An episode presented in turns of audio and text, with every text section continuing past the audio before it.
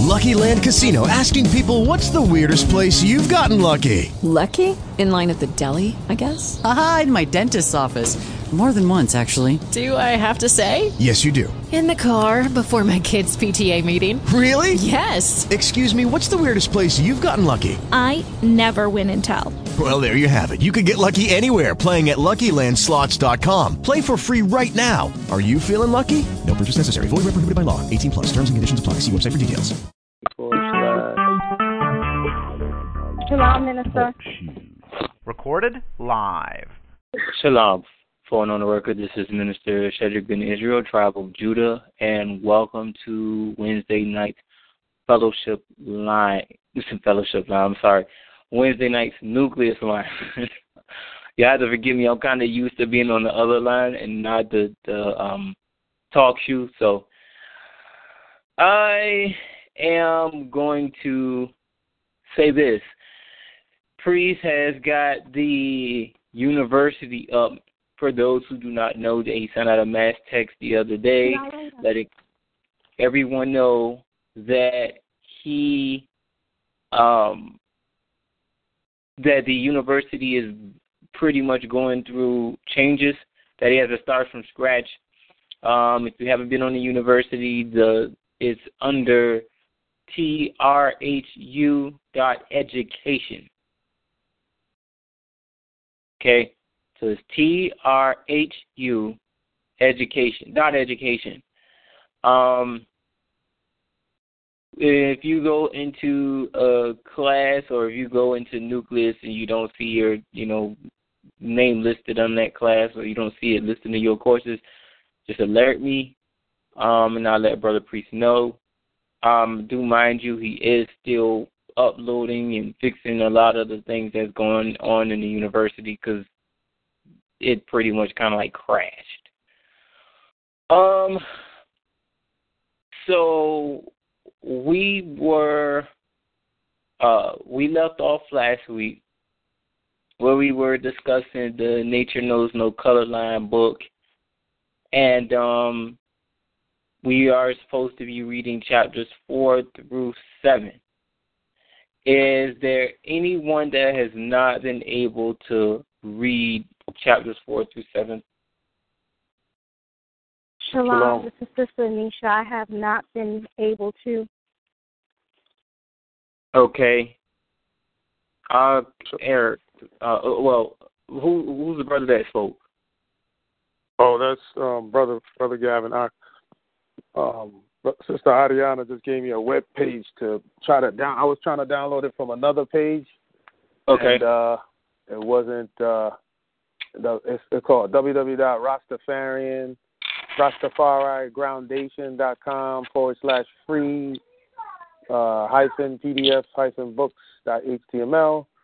It gave me a. Uh, it said free PDF. I keep clicking it and then and it's not opening. So she, the sister, just gave me a web page to uh, actually go directly and get it. I've been trying to do that too.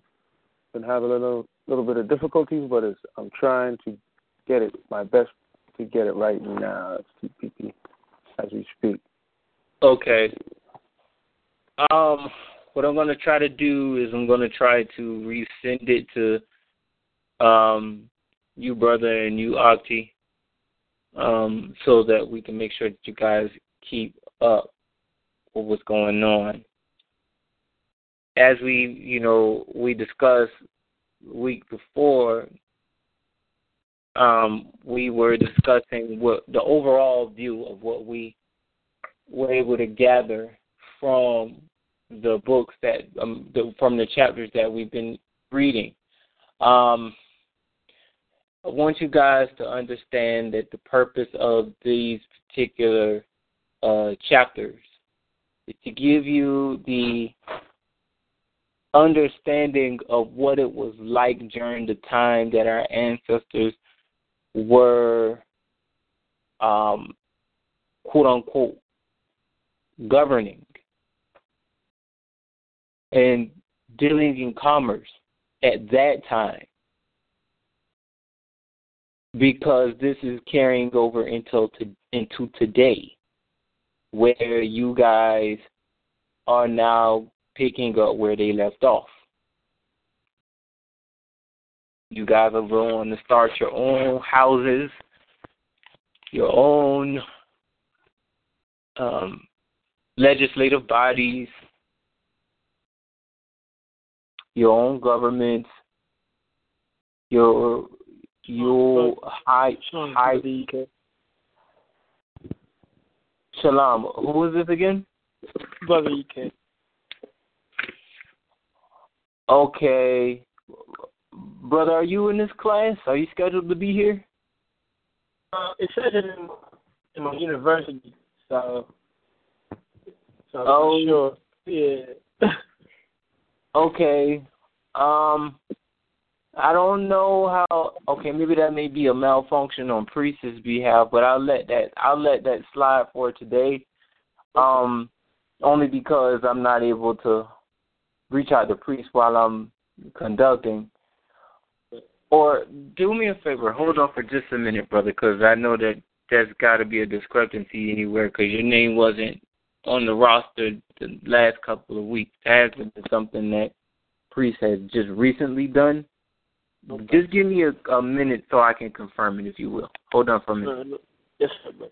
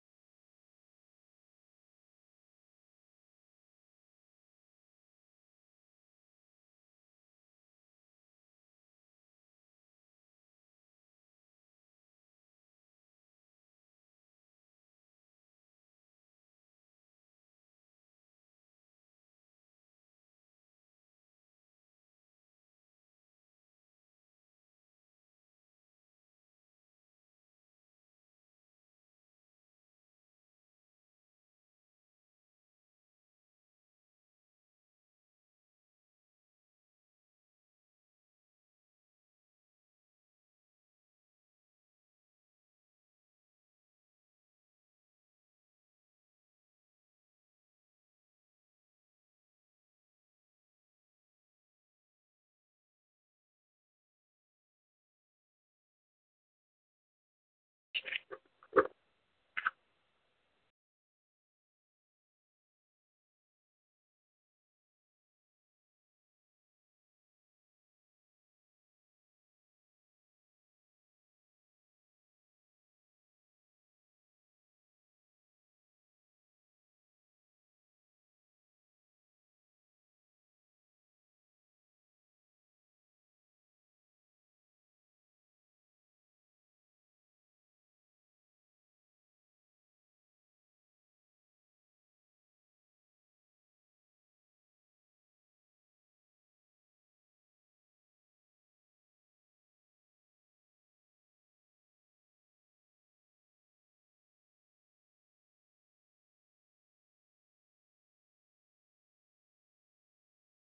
Shalom, can that be heard?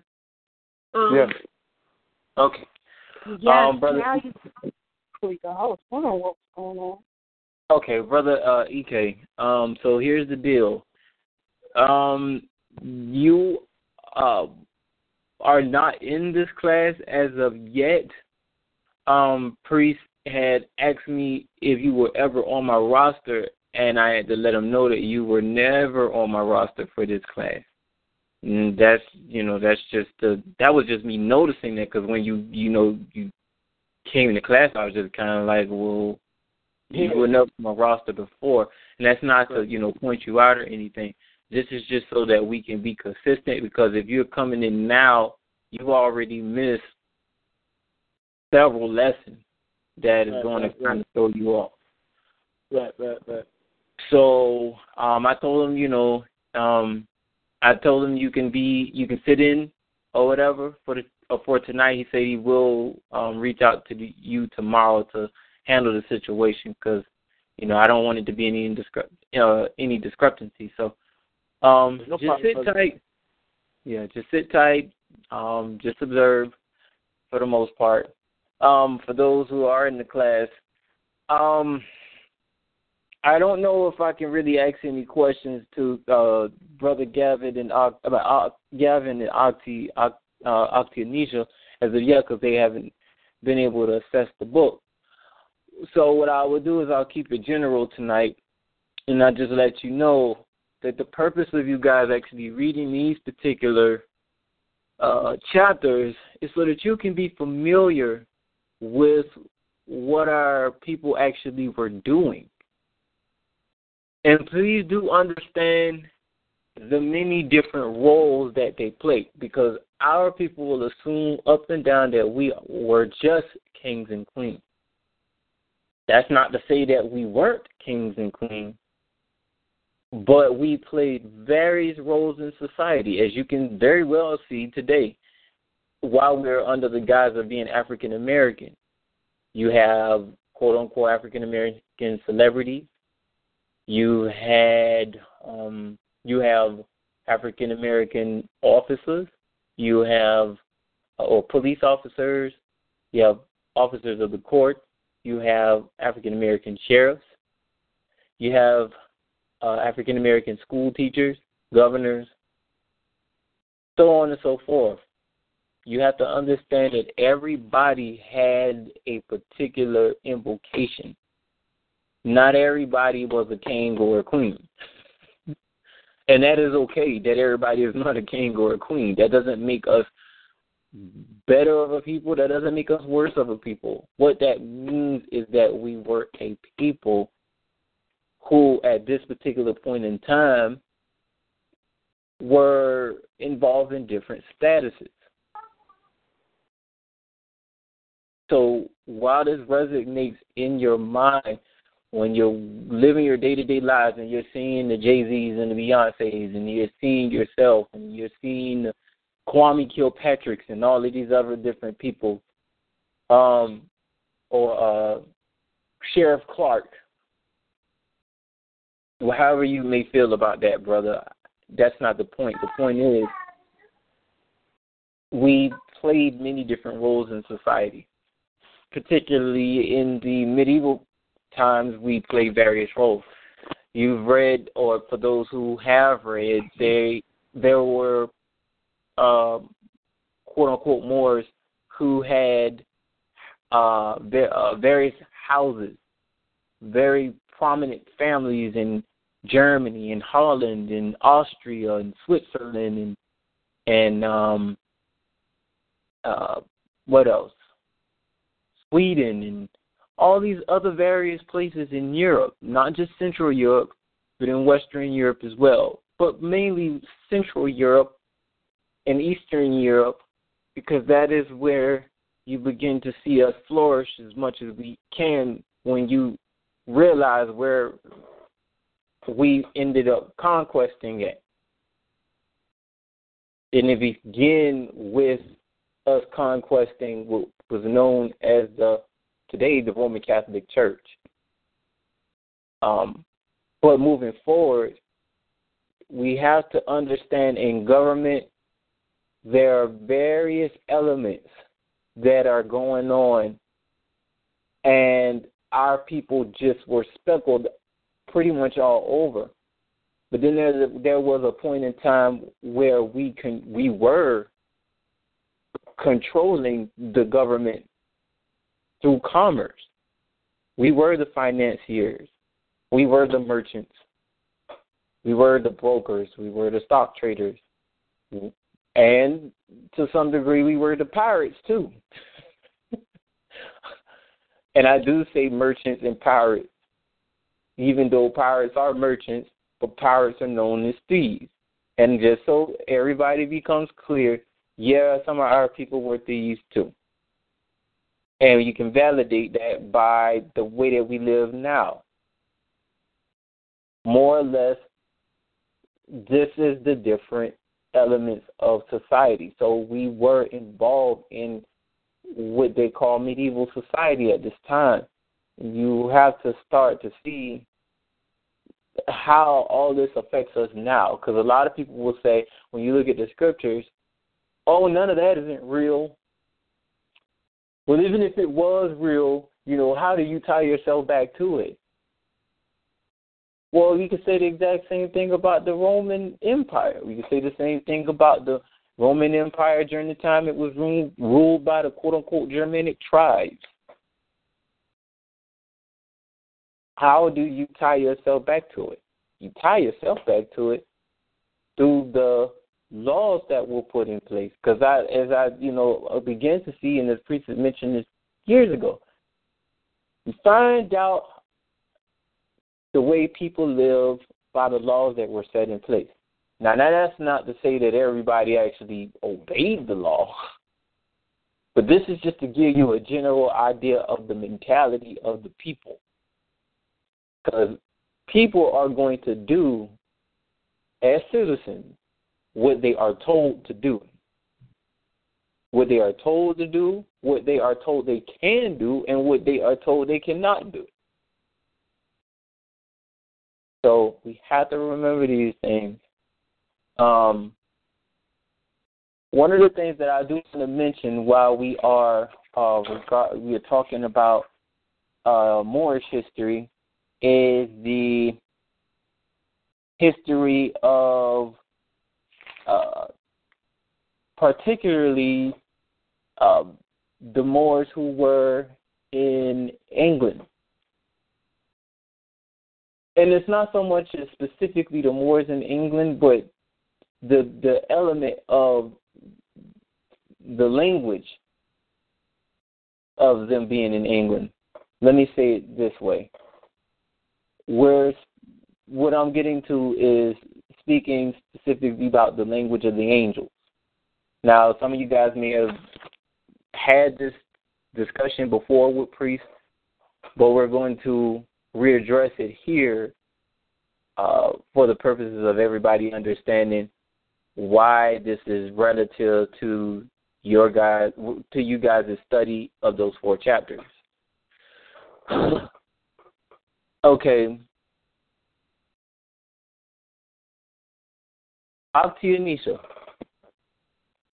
If you can recall, do you uh, remember what the word Saxon means?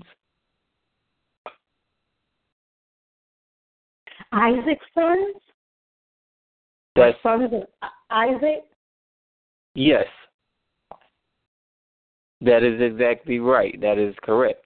So, again, we are establishing here that Saxon means Isaac's son or sons of Isaac.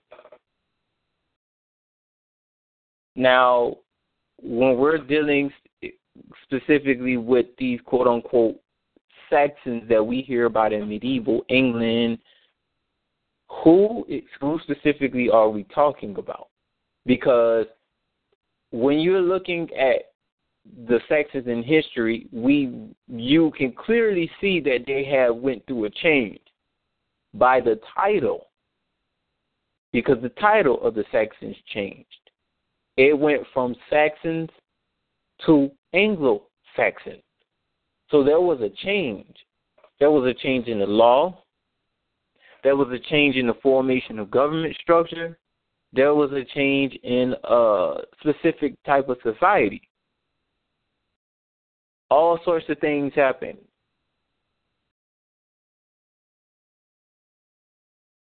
When it comes down to the sons of Isaac and these Saxons, what we come to realize is that these Saxons were not WASP or white Anglo Saxon Protestants.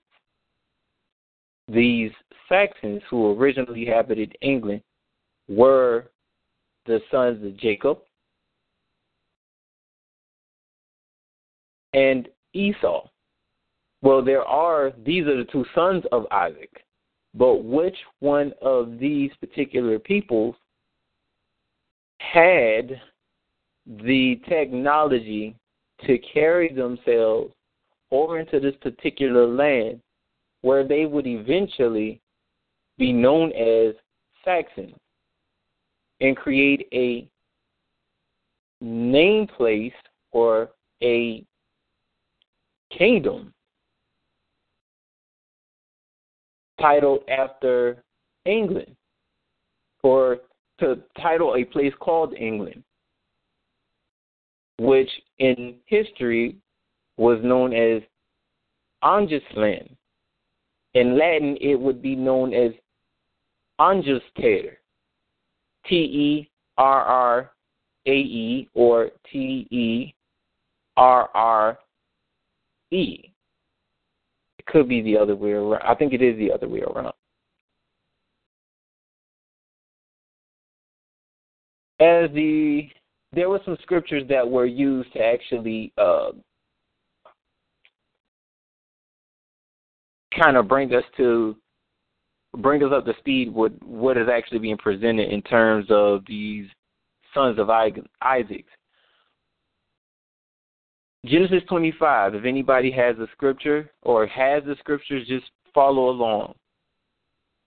And it states, And Isaac was 40 years old when he took Rebekah to wife, the daughter of Bethuel, the Syrian of Padanaram, the sister to Laban the Syrian. And Isaac entreated the Lord for his wife because she was barren, and the Lord was entreated of him. And Rebekah his wife conceived. And the children struggled together within her, and she said, If it be so, why am I thus?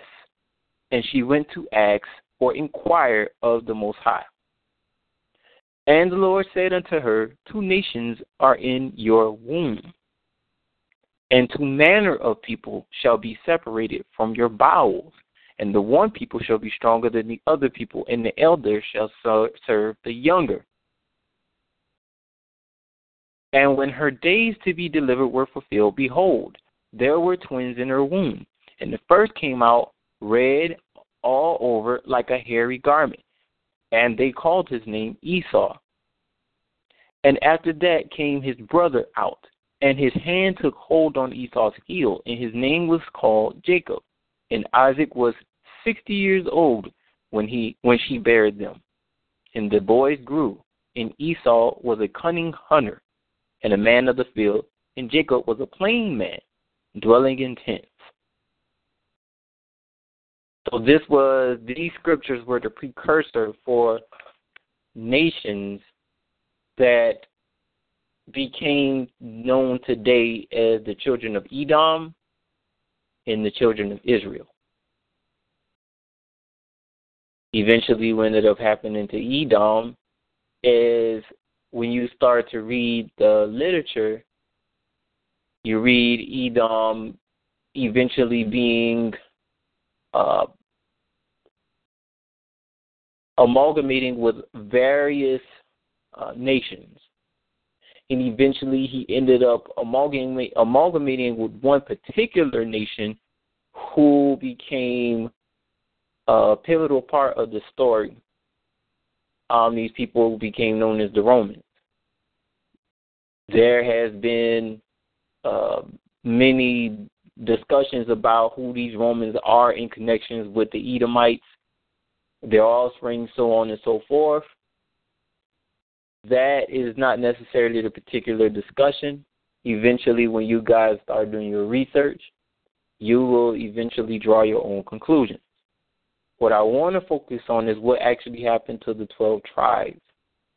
Because what ended up happening to them is these same people who we're talking about with the Romans, they evicted these Israelites. The Israelites were evicted. But what specific tribes were evicted? Because there were 12. We're dealing with three specific tribes.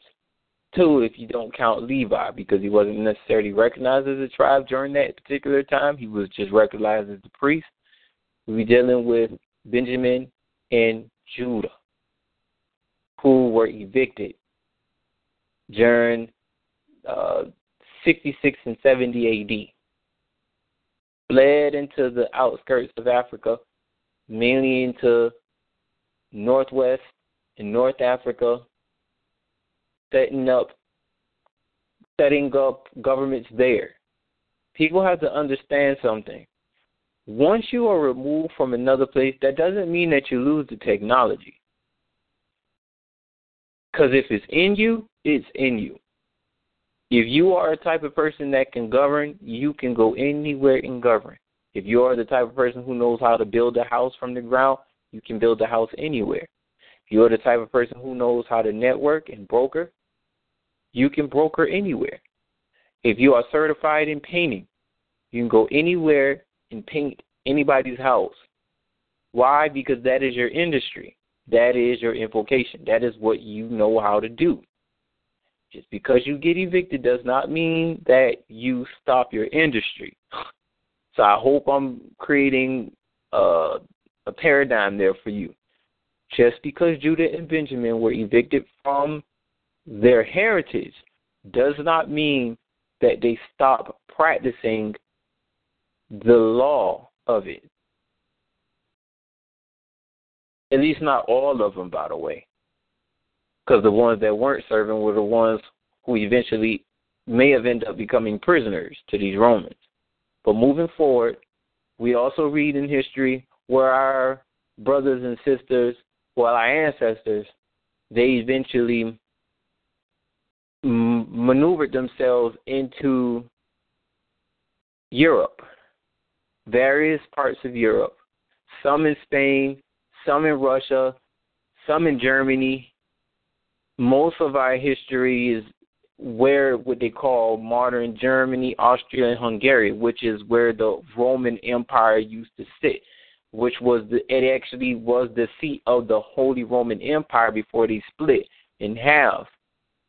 They eventually became three type of states: Austria, Hungary, and in uh, Austria, Hungary, and Germany. I apologize. But the church, quote unquote, the Roman the Roman Empire split into two quote unquote churches. The East Orthodox and the Roman Catholic Church, which is on the which is the western part of the Roman Empire. Moving forward, we we see uh, a different body of people growing in Europe in the far west, or what they call the Occident, which is the western part of the world. Orient means the eastern part. Occident, Occidental means the western part. For those who may not have known, and you start hearing more about the Saxons. Now, today, these Saxons became known as white Anglo-Saxon Protestants, and they put a face to it, and these people resemble what they call the Germans. These people were told in history to be a particular German tribe, and that is not necessarily true. That may have been the current situation of the people who are ruling now, who are German. But before then, these people were not German. These people were Israelites because that title pre existed these German tribes. As a matter of fact, if I'm not mistaken, when you uh, when you look into the history of the Saxons or the Saxons who quote unquote became the Anglo Saxons, that's a compository tribe. It's composited of like three different. It's composed of like three different tribes. But moving forward, the original Saxons we know today, uh, right now we know that they were the sons of Isaac, but which son of Isaac were they? Were they Jacob or Esau? Because the blessing of Isaac was passed to the younger son, Jacob, rather than the traditional eldest son, who'd be Esau, the cultural inheritance rested with Jacob. Jacob later changed his name to Israel after wrestling with the angel, or whom some say was the Most High Almighty. It was from Israel that the 12 tribes were born, and through them was passed down, quote unquote, theocracy. Theocracy is the government of which we are passing, that we're trying to pass, that we are passing today, because we are a nation. We're not a country, but we are a nation.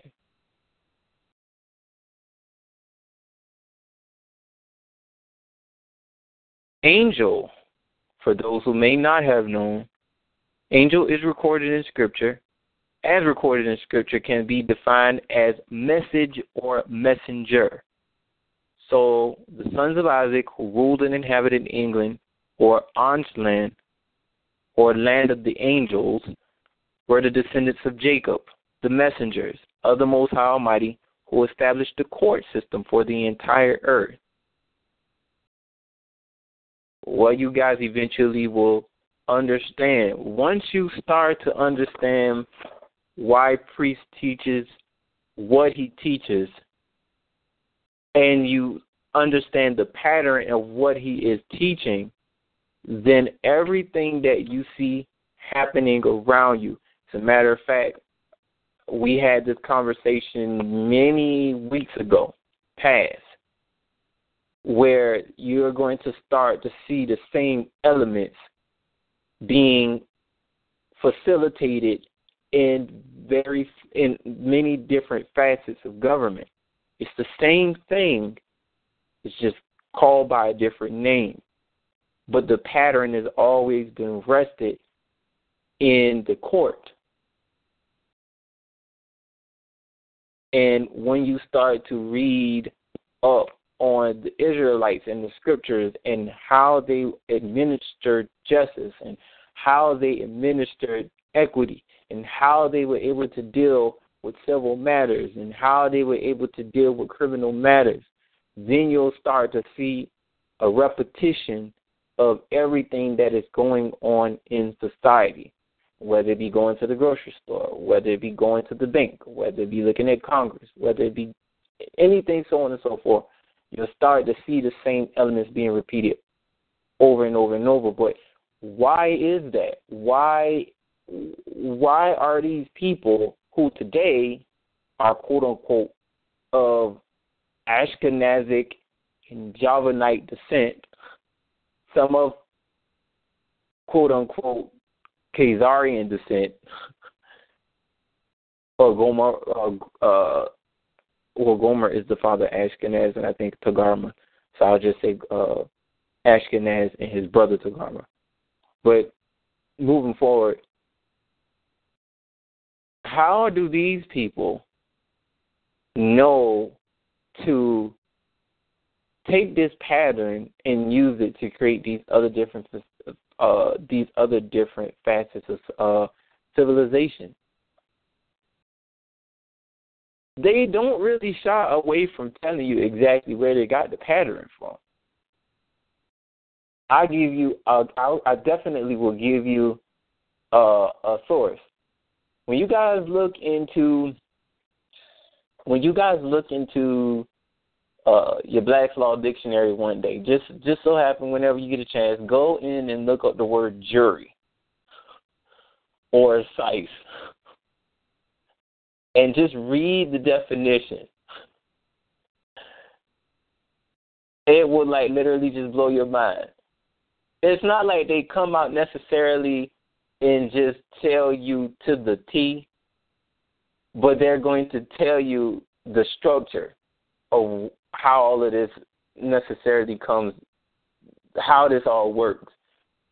As brief as they are, they just pretty much put it in put it in plain sight, and you would never really catch it because you're not aware of where this stuff comes from. You just think that the law just fell on these people's laps and they just started doing it. And we just, you know, we just been on the opposite end of it, and that's just not how it works. Because you have to remember that these people had teachers, and your ancestors were their teachers. They've written about it in their literature. It's all over Europe. It's plastered all over Europe, at least to the the the books and stuff that I've read. Because I've never been to Europe, but I've met people who have been to Europe. And they will tell you it's like not even a mystery anymore. Like these people really revered our ancestors. But moving forward, the term Anglo-Saxon, as I mentioned before, it it basically came during the time where there was a quote unquote conquest or in modern day terms, a purchase of title. Because that's exactly what a conquest is, is a purchase of title. When you conquer someone, you are making a purchase, for those who may not known. But moving forward. The term Anglo Saxon refers to a time when Germans of Ashkenazic descent conquered England and seized it from the angels. We as Israelite were scattered Israelites were scattered in the four quarters of the earth. We spoke we spoke fourteen plus languages. We spoke ancient forms of Hebrew, Latin, Arabic, Aramaic, French, Spanish, Italian, Greek, Welsh, Dutch, and could utilize utilize cuneiform in Sanskrit.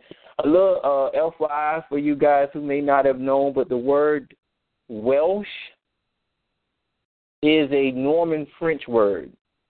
I had the luxury of actually finding a uh, Norman French dictionary uh, on our uh, uh, online archives, and it was for those who may not be familiar with Norman French.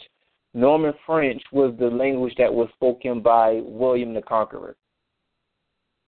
He was from Normandy, France. His family were the founders of Normandy, France, if I'm familiar with it. And he brought Norman French over to quote unquote Wales today. What a lot of people do not know is that the word Welsh is a Norman French word for the Celts or the Celts or what people know today is the Celtics who are said or believed to be from the tribe of Dan. Now, that may or may not be true. You guys do your research on it, and or at least the part about the Celtics, the Celts being the tribe of Dan. You do your research on it. You draw your own conclusion. As far as the term Welsh is concerned, it's like clear as day in that uh that uh, dictionary, and it just blew my mind because I was like, wow, I I would have never known that. I would have never known that Wales was the corrupted. It was a French nor was a Norman French word for the word Celts or Celts. But moving forward, Ladino, which is known as Judeo Spanish, is a form of Latin Hebrew that was spoken by the Israelites known as Latinos of the Western Hemisphere. The letter T and D are interchangeable in etymology. The ancient Hebrew tongue various dialects and slang, but the most ancient of tongues is said to be a language spoken by quote unquote extraterrestrials, as to say, angels. The English language is usually is actually a broken slang of Latin. If you guys ever decide to go and look up Old English, put it side by side with a Latin dictionary, and it will blow your mind. There's pretty much like a there's it's like a it's almost a mirror of each other. Even though I can't necessarily read it, I have done that before, and it's just it's like wow, you know. So you can start to see where the language transition because you had our people adopting a different mindset, a different uh, interacting with a different type of people in commerce and also understanding that language is commerce as, as well. But moving forward, um, Old English is actually ancient Anglia or English, language of the Ang- language of the angels. So Latin and Anglia are one in the same. Although we have been taught that we could not read or write during slave times, the truth is that it was legal for us to read or write the language of law, as it is still illegal for us to do so today without a bar card or a license from England. I hope y'all heard that. Loud and clear. So it's not a matter of they didn't want you to read and write. Now, those who still perpetuate that idea, and let me be very clear, it is perpetuated on both sides of the spectrum. It's being perpetuated by white people and it's being perpetuated by our own people. Oh, they didn't want us to read or write. It's not necessarily true. Because that didn't stop Benjamin Banneker from writing to one of the presidents to call him a hypocrite. If anybody remembers that Benjamin Banneker is also uh, the guy who created the quote unquote Big Big Ben or Liberty Bell, or said to have created that, and he is also the one who helped to design the White House. A, a brother, by the way. Or what about the sister? Shalom, brother. I'm sorry, who spoke? I'm sorry, this is Brother Gavin. Shalom, brother. Yes, sir. I just wanted to add to what you were saying. He actually he actually did the whole landscape, the whole uh the whole DC area, the whole layout of all of the cap the, the all that. the different buildings. Yeah. Can you imagine? I mean, can you imagine that? And it's like now from where I'm sitting, yeah, I can't imagine it. Because what does that say about the consciousness of our people at that time? The people, we still had it. You don't lose your industry because you were were removed from your land. It doesn't work that way. You may lose your industry once you start practicing your trade. That's when you start stop losing it. That's what happened to us. They replaced our industry and our trade with something of their benefit. And let's also make sure that we do understand that that was rightfully so. That was done by quote unquote prescription. Because when you are punishing another nation, you have to prescribe something for them. When I say prescription, many people may say, well, you're making it sound like they were sick. and they were. They were classified as spiritually sick. So you had their quote unquote slave masters as their physicians. They were their physicians. They were their physicians. Hmm. I hope people caught that. They were their physicians. Yes. They diagnosed us. Did they misdiagnose us? No, they did not misdiagnose us because some of us were sick. Well, then what do you say about those who weren't sick? Did you remember that I did say that they punished us as a nation of people? It may not look like that because when you read the literature and then you hear people who try to explain the literature, it will make it will be made to believe that they just went and they just gathered a whole bunch of Africans. But then you have to ask Africa's a very, very vast place. Spaniards could not go into Africa, and nor could the Portuguese go into Africa, not even until a later time. They had to send quote unquote brokers into Africa to gather the slaves, and then they traded on the outskirts or the forts in places like Sierra Leone and all these other different places in uh, Western Africa. They set up all these different forts. The Spanish were only able to get slaves via the Portuguese through the Asiento, which is, again, I remember mentioning this earlier, that it was the partition that separated the Portuguese and the Spanish uh, uh, area in Brazil. Everything on the eastern side of Brazil belonged to the Spanish. Everything on the western side of Brazil, uh, no, everything on the western hemisphere belonged to the Spanish. Everything in the eastern part of the petition belonged to the Portuguese.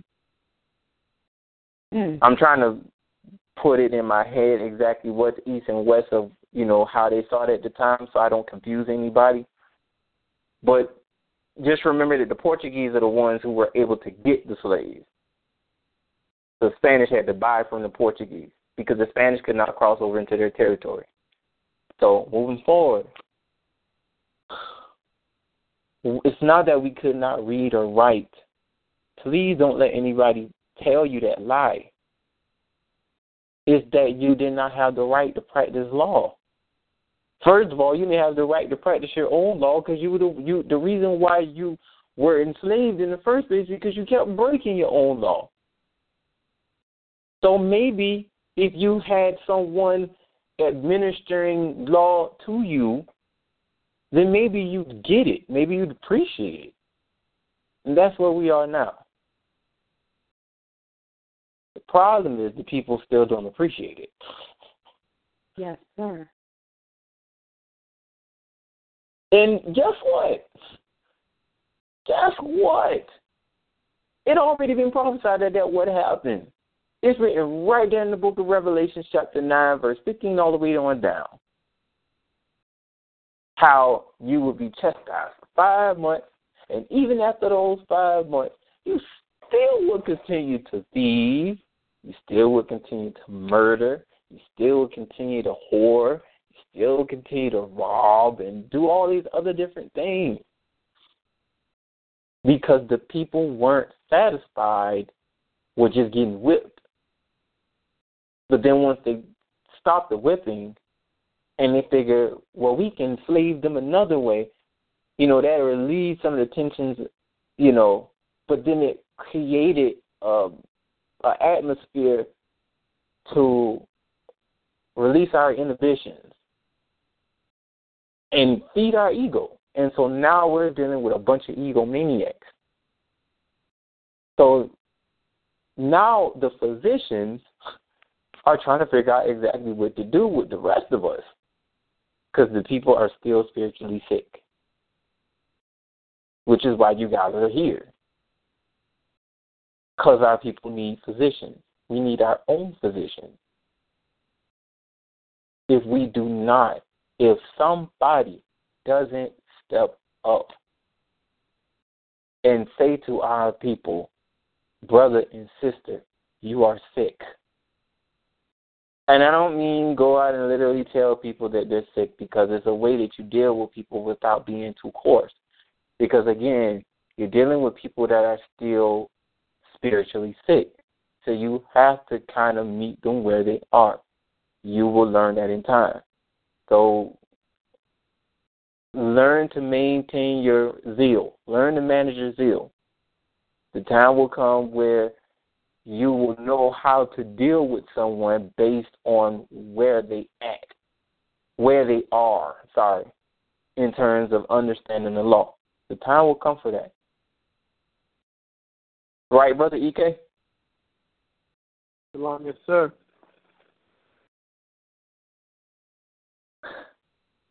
Moving forward, the English language, as we talked about, is a form of broken Latin. Our people have used this to communicate during the time that we had created our government again. It wasn't the UK, but it was our own government. You had the prominent families. You had the Yorkshire Moors. You had the various or the different uh, legislative bodies. You had the Whiggamores. You had the Tories. If anybody's not familiar with the Tories, the Tories are the the the, the Tories will basically be kind of like the defensive part of the legislative bodies of the Yorkshire Moors, if I'm not mistaken. I could be wrong. What was But the name the- of it again, brother? The Tories. Master? T O R I E S. And if anybody is not familiar with the term Tory, Tories. Tories. Tories. say that one- I'm, Those so, I'm not. Uh, okay. Um, I'm not. I'm so, oh, Tories. If anybody's not familiar with the term Tory, it is actually used. Um, I don't know if it's necessarily used derogatively, but it was used as another name for somebody who was dark skinned. Which is the vigor? dark skinned. No, no, no. You said the Yorkshire Moors and the Whiggamores? Uh, no, the Whiggamores was a political party that was in Yorkshire. When I say Yorkshire Moors, I mean the Moors that were of Yorkshire. When I say Whiggamores, I'm talking about a political party. Whiggamores, which are known today as the Whigs. You have you have the, heard of the Whig Party? Yes. Okay, so the Whig Party were quote unquote students of the Whiggamores. Hmm. Then you have the Tories, who were. It's kind of like what you see in the modern day democracy here in the United States, where you have the Republicans and the Democrats. Okay, well, the Tories were basically the Democrats to the Whiggamores, who would probably be the Republicans. So you have the Whiggamores and you have the Tories. I didn't catch that until like my senior year in college. And it was like the most astounding thing because you would think, like, if you don't know anything about government, you would hear all these different terms and you would they would like really have no resonance in your mind. You would think nothing of it. But it's like once you come and drive, you start learning about government structure and you learn the importance of government and you start to implicate it, then you'll start to see exactly like what was going on and you'll go into researching this stuff. And when I realized what the you know, when I realized Priest actually spoke about Whiggamore some time ago, but I ended up hearing the word Tory like way, way, way early on in life. Like I think I was going to Savannah Arts Academy and we had a social studies class. And I think that was I mean, we talked about the we talked about what they call today political science. Um, and I remember just hearing about briefly what the Tories were. But I remember seeing the word Tory somewhere else, and I just remember it was used as a name uh, to describe a person who was dark skinned. So then it then it brings a certain type of question in my mind. You know, these people who are called today, you know, the Whig Party, and you have the Whiggamores, and you have the Tories. You'd have to wonder, well, dang, were, was this just a was this a Negro Parliament? this was a Negro Parliament. There were some Negroes up in there running that. But when you're disconnected, how do you know? Shalom, brother. When you said Yes, it, was similar. Oh, so I'm sorry. Shalom, brother. No, go ahead, When brother. When you consider it close to what the today um, known as the the so-called Black Caucus, You know what? Yeah. I would yeah. I can see I can see something like that. I can yeah, I can see something like that. And I think that and, and what did we talk about this last week? when You mentioned the Black Caucus, if I remember. yes, yes, Okay. Yeah, so yeah, I'm assuming because I'm not necessarily sure of. I never like literally went in and broke down the political structure of the Black Caucus. We, uh, I had a uh, legislative processing class the month, before, no, the semester before I graduated, and we went, we wrote down the various parts of government, local, municipal, and uh, federal. And I remember the Black Caucus came up, and we went over all of the black representatives that were in the caucus. I just never literally just sat down and broke down what they do in the Black Caucus per se. But you know what? I'm curious. I'm curious to see how they're structured. I'm curious to see exactly what they actually do. They, Um, they, but they base. oh, go ahead, brother. Oh, I'm sorry. Yeah, they they basically is a congressional black caucus that is is based is like a race based political organization representing the African American so called members of the United States Congress. Okay. So that's Hmm. about the bottom line to it. They have a chairman, you know, a chairperson. So they literally, but do you? Let me just say this. Do y'all see what that brother just said? Like they literally have a there's a Congress that is functional, but we have not some we have not somehow used this to our benefit.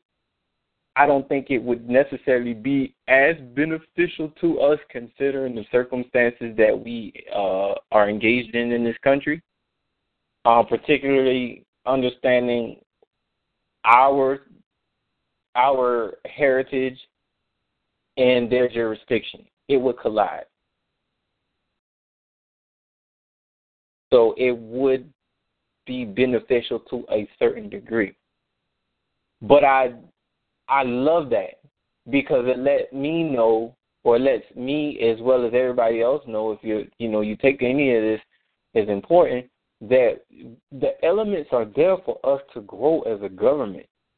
The problem is we're so disconnected as a people and we're so disconnected from reality that the chances of us actually utilizing uh, this platform, whether it be municipal, local, or federal, to our advantage, it wouldn't come to pass. But this is where we start new.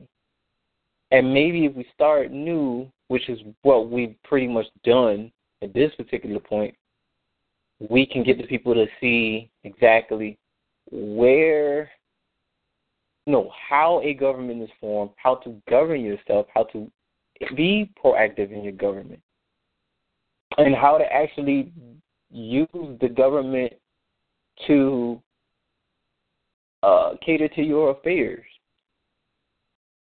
That's important. But so I don't sidetrack myself. I want to, you know, get back to the uh, discussion here. Ancient Anglia being Latin, and Latin being what fills the law books. Anglia was the language of law. Latin is derived from ancient Hebrew, and Hebrew being a language said to be spoken by extraterrestrials or angels, here we arrive at the tongue of the angels. 1 Corinthians 13 and 1. Though I speak with the tongues of men and of angels, and have not charity, I am become a sounding brass or a tinkling cymbal. This is Paul speaking. He was talking about how sad he was that he was able to deal with so many of our brothers and these in, while they were in the diaspora, he was sad. He knew all of this stuff and he couldn't he couldn't get the brothers in them to understand what was going on necessarily at the time. The Gentiles could, but we couldn't. I'm reading this to you guys so that you can understand what was going on at the time. Yes, we were in Africa, and yes, we were in Europe, and yes, we were in Asia. We're spread out. But there are ways that helped us to tie ourselves back. And be very mindful that the people who brought us here and the people who were already here, that the people who brought us here, you know, put under house arrest, you know, they are very aware of who, you know, they're dealing with. It was no mystery to them. But again, as we, you know, as you'll come to understand, is that the court does not go out looking for cases to try. That's not how a court is, a court is set up. Every man enters into a contract amongst themselves, and that becomes the law between the two contracting parties. If you're ever utilizing the court, it would be as a mediator. But when you're not able to assess your own affairs, they become the arbitrator. Because you got two grown people who don't know how to hash out their differences without uh, going at each other's throat or, you know, reconciling. They don't know how to reconcile. They don't know how to forgive. So the court has to act as a third party mediator to make sure that you don't kill each other. When you should be civil enough to know how to do these things. I'm not saying that your your opponent isn't wrong. Maybe they did do some harm to you. Maybe they are just very belligerent and they just won't listen to you. The point I'm trying to get you to understand is that the court is a is a impartial or uh, is a very impartial uh, atmosphere. It's at least it's supposed to be. You know, not all judges seem to be impartial. Some of them they are pretty mm-hmm. biased. But that's besides the point. We're talking about the court with with excluding the judge or the arbitrator. The court itself and the doctrine that is supposed to be prevalent in the court is supposed to be impartial. But lo and behold, lo and behold, when you're dealing with uh, what we talk about today in the scriptures as the language of law, or the language of the quote unquote Hebrews, the language of the Hebrews is the language of law. You could be a Hebrew in Sweden. You could be a Hebrew in Syria. You can be a Hebrew in England or quote unquote America and still speak the language of law when you are are speaking the Hebrew language and still be speaking the language of law because the language of or the language of the Hebrews is the language of law. The language of scripture is the language of law. So, if you've ever come into a situation where you have brothers who are sitting here trying to badger you with pronouncing or how to pronounce this Hebrew word which is still Yiddish. oh no, the Hebrews spoke Aramaic. That's the original Hebrew language. The problem, people, is that it's not the language. It's not that they spoke Aramaic. It's not that they spoke Alhamic. It's not that they spoke Syriac. It's not that they spoke Egyptian. It's that people do not understand what these people were doing with the languages that the people aren't following. They're not making the connection here as to what exactly was considered the Hebrew language. Because Hebrew wasn't accustomed to a Syrian government, it wasn't accustomed to an Egyptian government. Hebrew was a form of government that was based on the principles of nature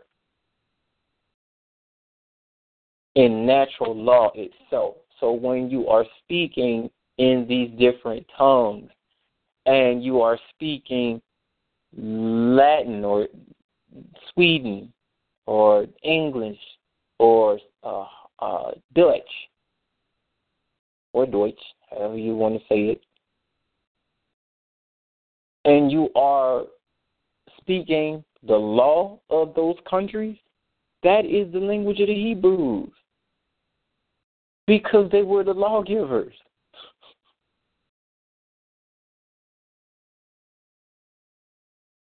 I'll give you a perfect example whenever we get out this time. If you guys really want to try to like get a head start on it, just observe the, the ecclesiastics of the Roman Catholic Church. Find, just pay attention to how they administer their government. I'm not saying that their government is ideal. What I'm saying is when you're dealing with the government such as the Roman Catholic Church or the Holy See, you may see Latin and you may say, oh, well, see, that's the language of the Hebrews. That was a language that the Hebrews spoke. But when you're talking about what the Hebrew language was, the Hebrew language was law. Because that was what they saw in nature. They saw the laws of nature and they used that to create languages.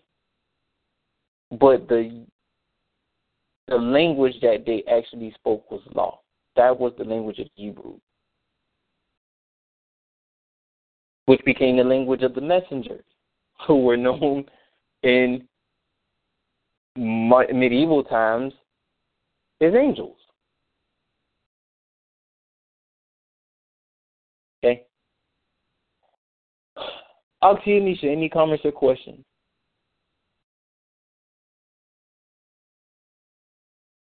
Shalom, Akim. Um, wow, very interesting. Um, mm, I have more of like a thought. Okay. Thought, and then one question. No problem. Um, Go ahead. The thoughts that I have is basically when you were saying that the people have a certain vocation and just because they've transgressed whatever contract that they had in place with another nation or their own covenant mm-hmm. and they are foreclosed on doesn't mean that they forget their vocation. Right. Our vocation was not only law, but okay. law, government, and commerce. So no matter where we went, we didn't forget our trade, which is why they wanted to make sure that we didn't read law or write law. Well, if you can't read, it's going to be really hard to write anything. Right.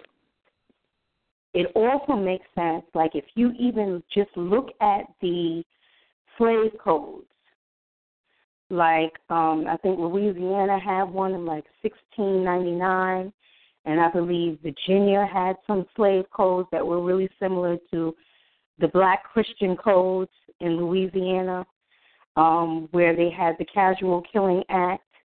Um, and there was one particular law in the Louisiana Christian black Christian codes where not only did they expel the Jew, Jews from all the colonies, that was like number one on their list. Expel all the Jews from all the colonies. We don't want them here. The other thing that was really interesting about some of these codes is that they said that the slaves were not allowed to work on Sunday. So they were implementing the Sunday worship. If you really read the details of it, because we were used to observing the Sabbath and getting back to work as Sunday being the first day of the week.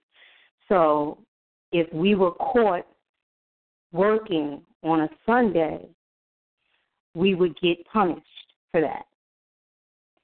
Another thing they did is if that we were not allowed to, we had to be taught scripture by a Roman Catholic priest. That was who was placed over us and was in charge of our spiritual or religious learning. And then if you take into account they didn't want us to read or write, then they can basically force feed us whatever doctrine that they wanted to force feed us. And then when you look in Virginia and you look at the Casual Killing Act, and if you know, and this is, I see how Brother Priest, when he teaches the law and he's talking about, like one time in the Seed of Thought class, he started going into, you know, if a master puts out his slave's eye, um, that he's supposed to set him free for his eye's sake because he took his eye out, so he gets his freedom because he lost an eye. But the master, he's not punished for taking out his slave's eye while punishing him. So when you look at the Casual Killing Act, where they said say that if a slave master kills his slave in the act of discipline, then the slave owner is acquitted. You can see how they were using our book. They were studying our laws, but because our laws were pretty much new still to them, they were playing it by ear in the way in which to implement that. So that might have been a way in which they went wrong in executing the law. You understand what I'm saying? Or like how Jim Crow came in effect and they wanted to isolate us into certain areas. And modern day Jim Crow, you can call gentrification modern day Jim Crow, and how they still try and keep us in government tenants or ghettos um, to these this day by red redlining us and redlining communities. Um, I had posted something about sundown towns, and during the 1800s, late 1800s, early I think yeah, late 1800s, maybe mid to late 1800s, they had sundown towns where black people were not allowed to be out after sundown. They could come to the marketplaces and do whatever they business they had to do during the day, but they better not let the sun set on them because if they did, they could get lynched. Um, and when you, they have this United, map of the United States on the website, right? And if you click on your state, they'll bring up the towns of your state, so the counties of your state. And then if you click on the county or the town, they'll tell you whether that town was a sundown town. And people are able to comment, you know, uh, comment about what's going on today um, in those areas. And Pelham Manor, uh, which is not too far from here, came up as it was a sundown town. And somebody commented um, as of like 2010 how, you know, they still don't allow many blacks in here or Lat, Lat, uh, Latino people in here um, and Jewish people were finding it hard to purchase in this town. And they were saying how the real estate agents just basically redirect people and don't allow those particular groups to purchase homes in that area. And if anyone from those particular groups are found in that area after dark, you know, they've been followed by police so then when you look at our law and understanding that they were trying to implement the law to the best of their ability and to fit their and cater to their nation's needs, you can see how they went a little bit overboard because it says that the stranger can dwell in our land. They can sojourn in our land. And whatever land that they choose to live in, you're supposed to allow them to live in it. But you can see how on this land that isn't so, which makes me understand why it's so important to study our law and understanding that we went about the world civilizing the world. And they like to make it seem like um I was watching a documentary and I forget which documentary it might have been. I think it was being black in Latin America where there were certain government officials that were speaking and government historians that were speaking and they were saying, Well the Negro has been known, you know, as the civilizer of the world.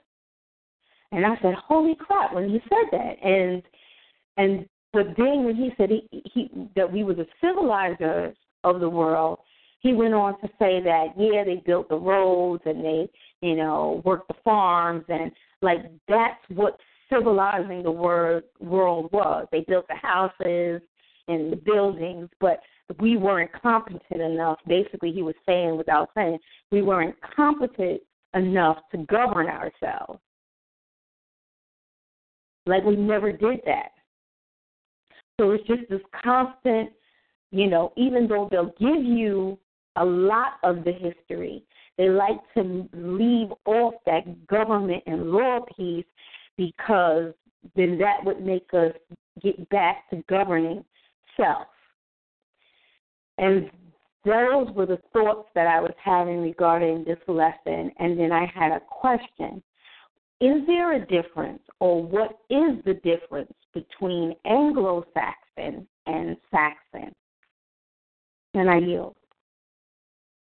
Okay. Um, as I stated earlier, the original Saxons were the quote unquote Israelites, particularly of the tribe of Judah, who inhabited that said area known today as England. But in medieval times, it was known as Angisland or Land of the Angels. Again, Old English is broken Latin. So when you see the name England, which used to be Angisland, know that they were speaking broken, broken Latin at the time. Latin was also the language that was spoken between the Israelites and the Romans during the Roman uh, occupation as well. But when you get to the Anglo Saxons, you're dealing with a, again, you're dealing with a conquest. You're dealing with a Germanic tribe uh, who came in and quote unquote conquered the land. and then eventually later you read about the Germans intermarrying with the Moors, which is where you'll see the um, the King James Stewards uh, or the Stuarts or the Normans like William the Conqueror. Actually, the William the Conqueror may have been um he may have been um I don't want to be offensive when I say this, but he may have been a mixed breed or he may have been a hybrid. That doesn't mean that he was a bastard, but that doesn't mean that he wasn't um that doesn't mean that he was what they call if I say a mixed breed, I mean basically there was amalgamation of na- nations at the time. There was the Germans or the Romans who were still Germans, and you had the Moors of that particular area during the time, who just so happened to be Hebrew Christians or Moorish Jews. At this particular time, uh, Anglo Saxons again, who were these Germanic tribes, they, I'm not going to go too much in detail because it's borderline first degree, second degree. But again, as I also said earlier, is you start to see a, you see a, um, you see a transfer title. You guys getting upper level degrees, you guys will understand what I mean by a transfer of title. There was a transference of the jurisdiction. So maybe some of the prominent families who were um, uh, of the Moorish blood who inhabited England at the time may have relinquished some of their quote unquote title to these Germanic tribes. A lot of people think that these German tribes were barbaric, but they also have to remember that some of these German tribes were schooled by us. Some of these German tribes, uh, Germanic tribes, were schooled by us not just in England, but were also schooled by us in Germany during the Roman Empire. Because some of these Germans were also electors. Some of them sat in seats of government during the Roman Empire. You can read about it in the Roman in the the defeat of the Roman Empire during the time of the Germanic uh, conquest. But that's a whole nother different story. The point I'm trying to make is the difference between the Saxons and the Anglo-Saxons is that the Anglo-Saxons that you hear about today are of Ashkenazic descent. They conquered the original Saxons, who would have been known in medieval time as the Moors. But these particular Moors were of the tribe of Judah, or known today as the Hebrew uh, Hebrew Moors or Moorish Jews or Hebrew Christians. But Hebrew Christians is a later term that was started during the time of the uh, uh, Protestant movement. So, does that Thanks. answer Thank your you. question? Yes, sir. And it just makes me. It it just made a scripture come to life when Okay. I think that was Paul. I think it was Paul that was saying that you know we you're supposed to be ready for meat, but I but you know I, you still need the milk because you can't take the meat yet. We're beginning to transition into being able to take the meat. We're still getting milk. So I see why you're saying that that's up a little bit. That's up a couple of levels. Let's Yeah. stay here right now. Let me work you through here right now. Then you'll be able to stomach that next level. So I thank you very much, Minister. I yield. No problem. Um, yeah, we all, myself included, myself included, um, we still have our growth that we must go through.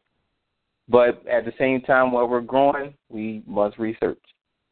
Um, uh, Gavin, Yes, sir. you have any comments or questions, brother? Uh, question about you were saying uh, there was on the First Corinthians. You were reading something about. Uh, oh, First Paul. Corinthians. Uh, uh, Paul, he was um talking about though I speak many tongues, Mhm. and uh, wait, hold on for a minute. I don't want to. I don't want to. Yeah, I want to at least paraphrase it the right way, but I'll read it directly. It says, First Corinthians chapter thirteen, verse one. Though I speak with the tongues of men and of angels, I have not charity. I am become as sounding brass or a cymbal or a tinkling cymbal. Again, he was, you know, letting people know that, you know, while he was on this mission, he was dealing with his brother. It made him sad because he didn't really get any love. He didn't, you know, he didn't he didn't feel like the people received him in the way that he wanted to be received or he needed to be received because he came trying to teach these brothers the truth that the salvation for the Israelites who were scattered has come and the saving was coming back to the law was getting back to the jurisdiction. But go ahead, brother. No, I just wanted to uh, get the verse, uh, the chapter verse, and uh, Okay. Of the of and what book of the Bible. I know you said Corinthians, but I, I just Yeah, it's down First Corinthians chapter thirteen, verse one. thirteen one. Yes. And um, when you went into Welsh, uh, being related to the Celts, um, because what happened is uh, on my mother's side, she's Evans. Mm-hmm. Uh, the, the Evans uh, is a clan that came to Jamaica from Wales. Hmm. Um, that my yeah, one of my uncles.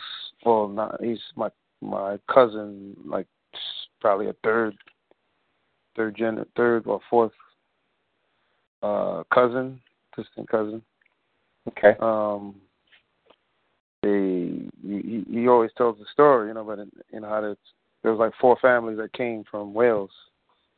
The Hmm. Williams, the Wrights, the Evans, and um, there was another one. Williams, Rice Evans, and the Williams, Rice Evans, and the Allens. They all intermarried and interbred into each other. So that's why they have a distinct look. Like my whole family, they have the specific either freckles, red hair, or you know, light or you know, lighter lighter tone of melanin skin, uh, like red red eye, uh, almost brown, or usually brown to hazel eyes, brown hazel. But my my whole point is, uh, I'm trying to I've, I've been trying to do some research on them for a while now, and uh, I didn't know that you was you know that the, that they were related to the or close to the Dans, the Danites. They may have been. As Okay. again, it it's kind of really up in the air about the Celts. Is you know, well, let me just be more frank. The uh B'nai B'rith, if anybody's familiar with that B'nai B'rith, or these uh, they are. It's a sect of uh, quote unquote Israelite theory, of which the Israelites are found in Europe, and the ten tribes would be those of the uh, I think of Sweden, Holland, and all those other different tribes, and then Judah would be in England. So, Hmm. um, but going forward, when they spoke of the Celts, it is believed that the Celts were of the Danite tribe. So Okay. that is what that is what that theory says. Yeah. That is it's been pretty much preached in that theory for a long, long, long time. But I mean, if you Yeah. research it, I mean, you weigh, you can weigh out the evidence there and see if it is consistent.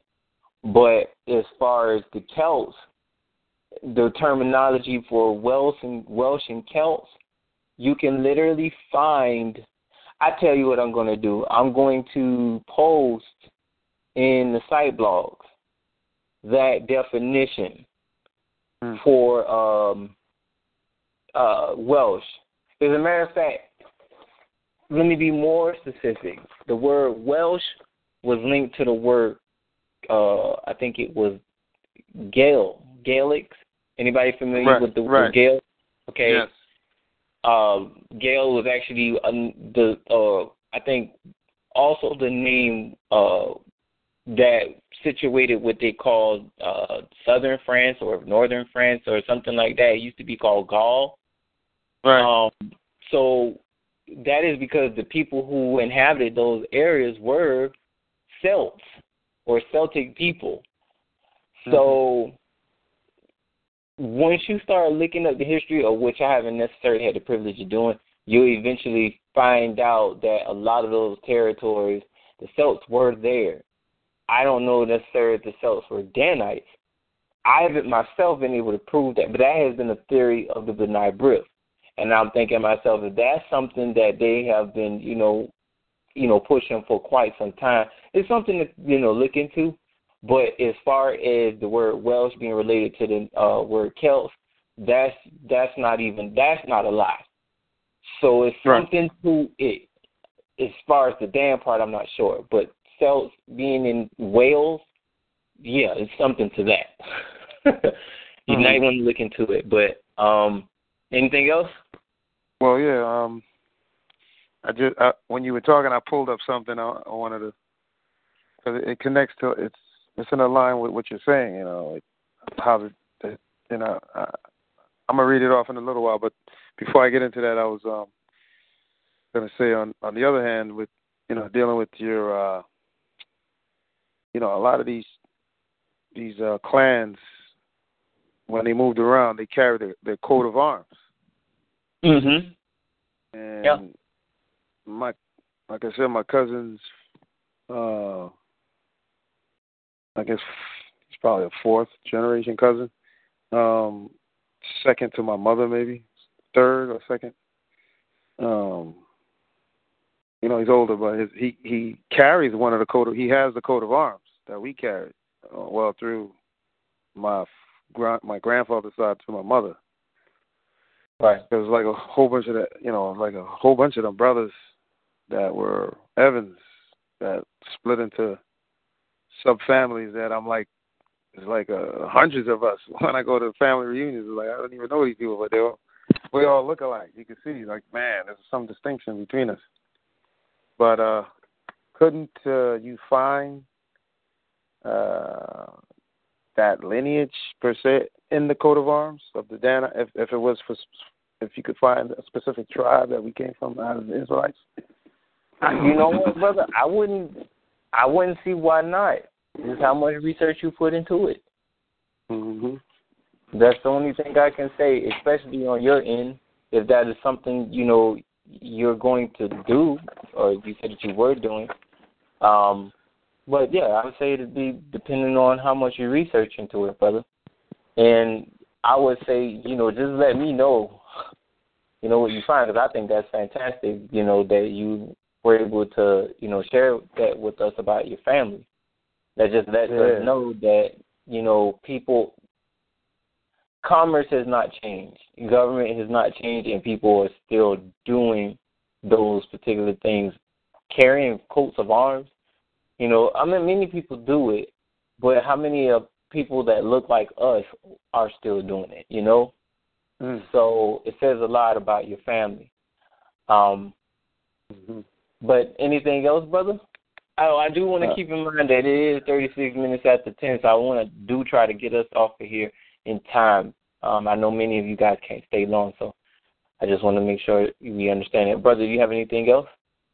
Um, I, I, it's a little lengthy, so I won't even go into it. But if you guys look up, Well, I tell you what, you can share if you can if you can remember it next week. I'll let you have your uh, time to share it with us. Sure, no problem. All right, brother. Shalom. Thanks. That's fair enough. Um, brother uh, Eric and Consort, do you guys have any comments or questions? Uh, no, sir. No, sir. Okay. Um, so that okay, I know Akike is on the line, but he's not necessarily in the class. Aki Ariana, are you there? I am here. Okay, I just wanted to make sure I didn't forget you, sister. Please forgive me. Uh, do you have any comments or questions? No, I'm just gonna make it real quick. It's just when Sister Nisha was pointing out um when she's talking about the um the Casual Killing Act, and I was just thinking about when when I was reading in um Nature Knows No Color Line, it just made me the differences to me stand out in my mind between um ancient Rome and and um slavery and America. it even highlights America as being one of the ones that's strong with prejudice, you know, and even with their being so strong in prejudice when it came to intimacy and sex, sex with the slaves, uh, they didn't have a problem with that part. But um, in ancient Rome, it said a slave was valued according to his ability, but Mhm. also at the same time, it also indicated that the the Negroid slaves were more valuable in terms of the, the dollars, the money. Um, they were costing more. They sold for more. So yeah, I just wanted to just kind of point that out. But and with that, I yield. Hmm. when you get in your upper level classes, you're going to find out why. you're going to find out why they cost so much more. Mm-hmm. All of y'all are going to find out why they cost so much more. And it and it really does come down to basic commerce. Not just leave it just like that. It comes down to basic commerce, but you're to find out why we cost so much more as uh, slaves. Um, but I do want to ask uh, Brother Ek, do you have any thoughts about what we discuss here? I know you're not in the class, but I know you were able, you were privy to some of the things that we spoke of. So, do you have any comments or questions? Shalom, brother. Um, just a quick comment. You know, just it just shows the range of you know history that you know our people have. You know, um, our, our our legacy runs very deep, and um, you know, it's it's it's amazing how all this is coming back to the forefront, and um, we have an opportunity to capitalize on it and really do great things with it. You know, and you know, it's good. Um, it just speaks of the times that we're in, and you know, it's gonna take a while because you know we still have to grow and develop and and make sure that we are dealing with ourselves, our egos and stuff like that, and and making sure that we're applying the information that we're studying and learning and grasping. So, but overall, it's good. You know, I you know, I'm in, I'm excited. You know, you. Yes, sir, brother. I'll see you pretty soon in this class. So just be ready, because you know, nucleus is is is full of surprises. um, um, it's, it's definitely full of surprises, but so that we keep the time, um, it is 40 minutes after 10. Is oh, is Auntie Tyra online? Okay, and I think I know why, but I'm not. I, I'll reach out to her soon. Okay. Um. Sir, can I ask? May I ask a quick question? Yes, you may. Do we have a due date as far as the book report is concerned? I'm actually going to schedule a due date for you guys next week because I want to give everybody a time to actually read it, um, so that we can be consistent. Because right now the university is down, and I can't, I won't be able to move on until I know what else is put up. So this gives me enough time to give you guys enough time. But I do tell you, please be reading. Please be reading. Um, because your book reports are going to tell whether or not you've been reading.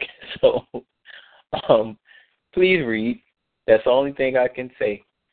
Um, please remember to check the university for any updates. Again, if you guys are having trouble getting into the university, please just send me an email. If you don't have my email, just um, uh, contact the next person that has my email and let them know that they need you need it, and I'll you know assess you then, or just call my phone because most of you guys have my number. Um, and I'll relay this message to Brother Priest. But for now, I know that you guys, uh, in particular, Auntie Anisha and Ark Gavin, you guys don't have Nature Knows No Color line. So I'm gonna try well, to make. Well, brother, yes, brother. I, um, I was able to uh, uh, bring it up finally because um, Sister Adiana gave me the uh, that web link, and it was it, it finally populated to my computer as a PDF. Okay. 128 pages. Yeah. Okay. Is it at all? Well, let me ask this first. Auntie Anisha, is there any way possible that you will be able to re- retrieve uh, the PDF if Ark Gavin gave it to you? If he emailed it to yeah, you? Yeah, I'm just going to ask him to. Te- when you can, Gavin, can you text the link to me? Yes, ma'am. Thank you. All right. See, that settles everything because now nobody loses. Everybody wins. All right. So we'll not hold us here any longer than we have to. It is now two, no, three minutes after, uh, no, 43 minutes after 10. Uh, Congress is adjourned. for this Miss- evening. Miss- Miss- Mr. Cedric, one it's Sister Adiana. One quick thing I just want to let Sister Nisha know. Um, be patient with it because it does take a while to load. Yes, ma'am. Okay. Yeah, it is. All right. Yeah. Thank you, uh, and it's, it's a lot of information in there. I, I think he tried to focus more on getting the information out. You can once you read the literature, you'll understand that he tried to get as much information in the book as he possibly can, because that is pretty much all that's in there is information. But it's helpful because it's helpful for this class. But it's now 44 minutes after 10. We can now adjourn for this evening. Congress is uh, adjourned until next week, Wednesday. Please alert me of anything that you guys have going on in the university. Any problems? I'm here. Shalom, shalom. Shalom. Shalom.